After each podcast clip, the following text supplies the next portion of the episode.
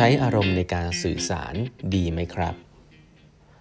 สวัสดีครับ ท่านผู้ฟังทุกท่านยินดีต้อนรับเข้าสู่ 8บรรทัดครึ่งพอดแคสต์สาระดีๆสำหรับคนทำงานที่ไม่ค่อยมีเวลาเช่นคุณนะครับ อยู่กับผม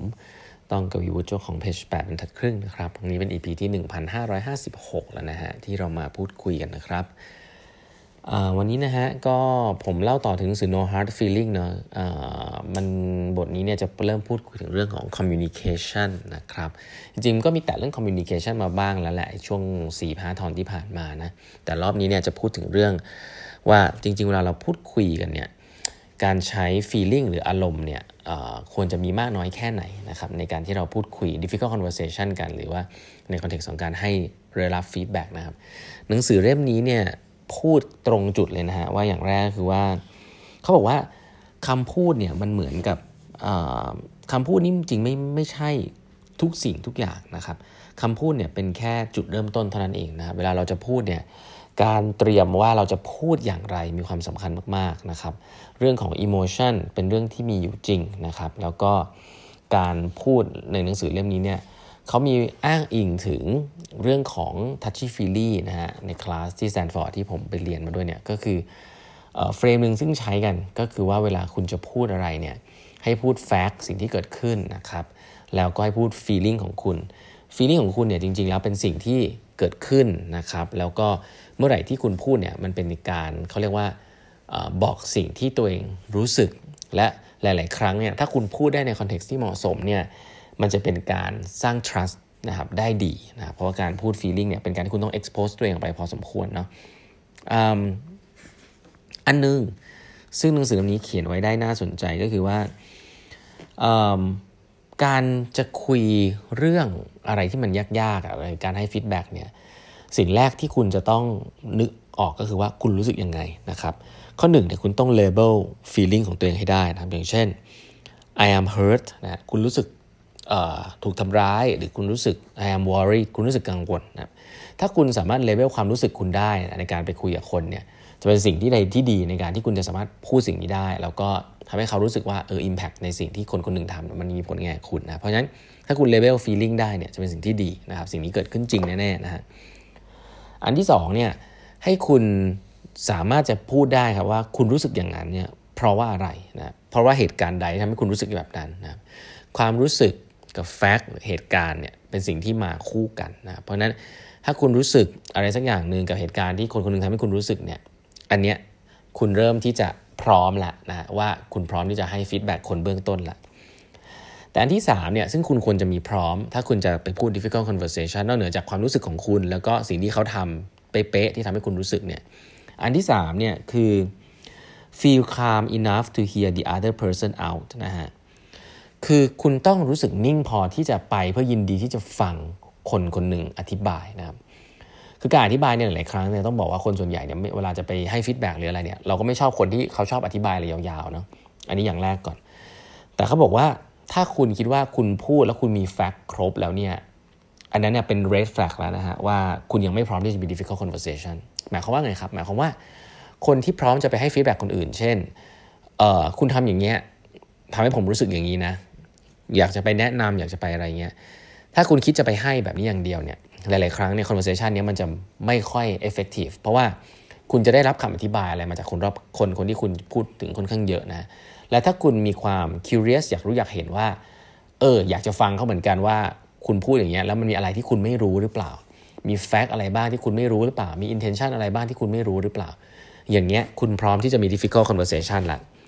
difficult conversation ที่ ที่มันยากหลาย ๆ ครั้งเนี่ยแล้วก็ประสบไม่ประสบความสำเร็จเนี่ยเพราะว่าเราเข้าไปในในใน conversation นั้น โดยที่เราคิดว่าเรามีข้อมูลครบทุกอย่างแล้ว เราแค่อยากจะพูดนะสิ่งนี้หลาย ๆ ครั้งทำให้ทะเลาะกัน เพราะว่าทำให้คุณไม่ open ที่จะรับฟังคนอื่นเหมือนกันนะตอนที่คุณให้ feedback feedback เนี่ยเป็นแค่จุดเริ่มต้นนะหลาย ๆ ครั้งเนี่ยหัวหน้าหรือลูกน้องที่ที่เรียนการให้ feedback เนี่ยจะคิดว่าการให้ feedback เนี่ยก็คือเดินไปแล้วให้ให้แล้วจบ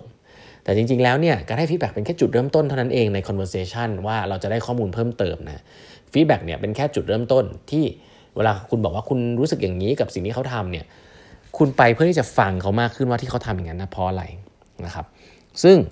ถ้าคุณไม่มี assumption นั้นว่าคุณยังมี data ไม่ครบเนี่ยคุณคิดว่าคุณมีทุกอย่างแล้วเราจะเดินไปคุยเนี่ยเขาบอกว่าอันนี้หมายความว่าคุณยังไม่นิ่งพอที่คุณจะพร้อมที่จะมี difficult conversation นะเพราะฉะนั้น assumption สำคัญมาก เดินเข้าไปคุยกับคน นะฮะอะไรที่มันยากๆเนี่ยให้เข้าไปด้วย curiosity ด้วยนะครับว่ามันยังมีบางส่วนที่คุณอาจจะยังไม่รู้นะฮะอันนี้คือเป็นภาพที่สำคัญมากแล้วผมว่าเป็นเทคนิคที่ดีนะครับแล้วก็อีกอันนึงซึ่งเป็นผมเป็นวิธีที่น่าสนใจก็คือเทคนิคการเข้าไปขอโทษนะ apologizing การขอโทษเนี่ยเป็นสิ่งที่จริง ๆ แล้วควรจะทำกันนะโดยเฉพาะใน culture ไทยเนี่ยการขอโทษแบบจริงใจเนี่ยจริง ๆ ได้มีมีประโยชน์มากๆนะครับ ซึ่งหนังสือเล่มนี้เขียนว่าเทคนิคการขอโทษเนี่ย มันก็ simple นะข้อหนึ่งก็คือว่าให้คุณเข้าไปแล้วก็ยอมรับผิดนะยอมรับผิดคือให้พูดในสิ่งที่เป็นพฤติกรรมของคุณที่คุณคิดว่ามันไม่ดีนะครับ อย่างเช่น คุณมาสายนะฮะคุณอาจจะทำงานไม่เรียบร้อยหรืออะไรแบบนี้ก็คือเข้าไปเพื่อขอเพื่อพูดในสิ่งนี้ก่อนนี่คืออย่างแรก admit your mistake นะพูดอธิบายว่าสิ่งที่คุณทำผิดพลาดคืออะไร ข้อ 2 ง่ายมากฮะ say I'm sorry ฮะก็บอกคุณขอโทษนะครับ คุณขอโทษ คุณพูดในสิ่งที่คุณคิดว่าคุณทำได้ไม่ดี คุณบอกคุณขอโทษนะครับนี่คือข้อ2นะครับข้อ 3 อธิบายว่าจะไม่ให้สิ่งนั้นเกิดขึ้นอีกครั้งได้อย่างไรนะก็คือว่าทำให้คนเนี่ยมั่นใจว่า เอ้ย คุณจะไม่ได้ทำผิดซ้ำแล้วซ้ำอีกนะครับ เราเคยเจอนะ คนที่ขอโทษได้เก่งมากเลย แต่ก็ผิดซ้ำเนี่ย อันนี้เนี่ยจริงๆก็จะก็จะเสียเสีย trust จากการทำงานเพื่อนร่วมงานไปเลยนะครับเพราะฉะนั้นการขอโทษเนี่ยต้องมีทั้ง 3 ส่วนหนึ่งก็คือ fact ว่าคุณทำผิดเรื่องอะไร พูดให้ชัดๆนะเป๊ะๆนะมาดูซิว่ามันตรงใจกับคนที่เขารู้สึกว่าคุณผิดหรือเปล่า ข้อ 2 พูดขอโทษครับ ไม่เป็นไรพูด I'm sorry ได้นะข้อ 3 อธิบายครับว่าทำไมสิ่งนี้จะไม่เกิดขึ้นอีกนะครับถ้าคุณพูด 3 สิ่งนี้ได้โดยเป็นซีเควนต์แบบนี้เนี่ยส่วนใหญ่แล้วเนี่ยคนเขาก็จะรับฟังแล้วก็ จะรอดูนะยกโทษไม่ยกโทษนี่เรื่องหนึ่งแต่เขาจะโอเค แล้วก็รอดูว่าสิ่งที่คุณทำเนี่ยมันจะเกิดขึ้นอีกหรือเปล่านะเพราะฉะนั้นการขอโทษเนี่ยก็ต้องมีการเตรียมคำพูดเนาะหลายๆครั้งคนไปแล้วก็พูดขอโทษแบบเออขอโทษเมืองไทยเนี่ยภาษาไทยมีคำหนึ่งซึ่งเหมือนว่าต้องระมัดระวังนะเป็นคำพูดติดปากคน คือเขาชอบต่อคำว่าคนที่ขอโทษเนี่ยชอบพูดคำว่าขอโทษ แล้วก็ตามด้วยว่ารักกันนะอันนี้ขอโทษละกันนะขอโทษละกันเนี่ยหมายถึงว่า อ่าถ้าเกิดมันจะเหมือนโยนกลับไปว่าเออก็ถ้าเกิดคุณเรื่องมากผมขอโทษก็ได้อะไรเงี้ยขอโทษก็ได้ขอโทษละกันเนี่ยคำนี้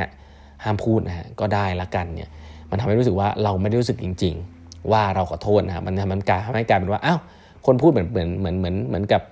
ลึกๆก็เหมือนกับโยนความผิดมาให้คนคนที่เขาพูดเปล่าว่าเฮ้ยเรื่องมากหรือเปล่าอย่างนี้คนนี้ขอโทษก็ได้ขอโทษละกันอะไรเงี้ย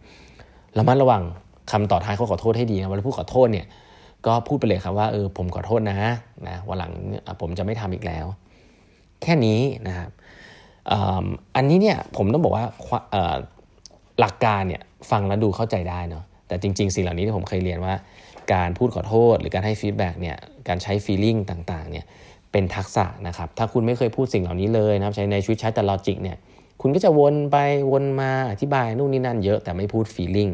แต่ไม่ขอโทษสักทีนะครับแล้วก็คนฟังก็จะอึดอัดนะเพราะว่าจะจะแบบเอ้ยไอคนนี้มันเข้ามาคุยเพราะอะไรอะไรเงี้ยเพราะฉะนั้นก็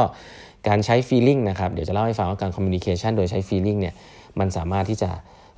ช่วยอะไรได้บ้างละกันนะครับในการทำงานเดี๋ยวมาเล่าให้ฟังต่อในครั้งต่อไปนะครับ วันนี้เวลาหมดแล้วนะฮะฝากกด subscribe แปมทักครึ่ง podcast ด้วยนะครับ แล้วเดี๋ยวมาพบกันใหม่พรุ่งนี้ครับ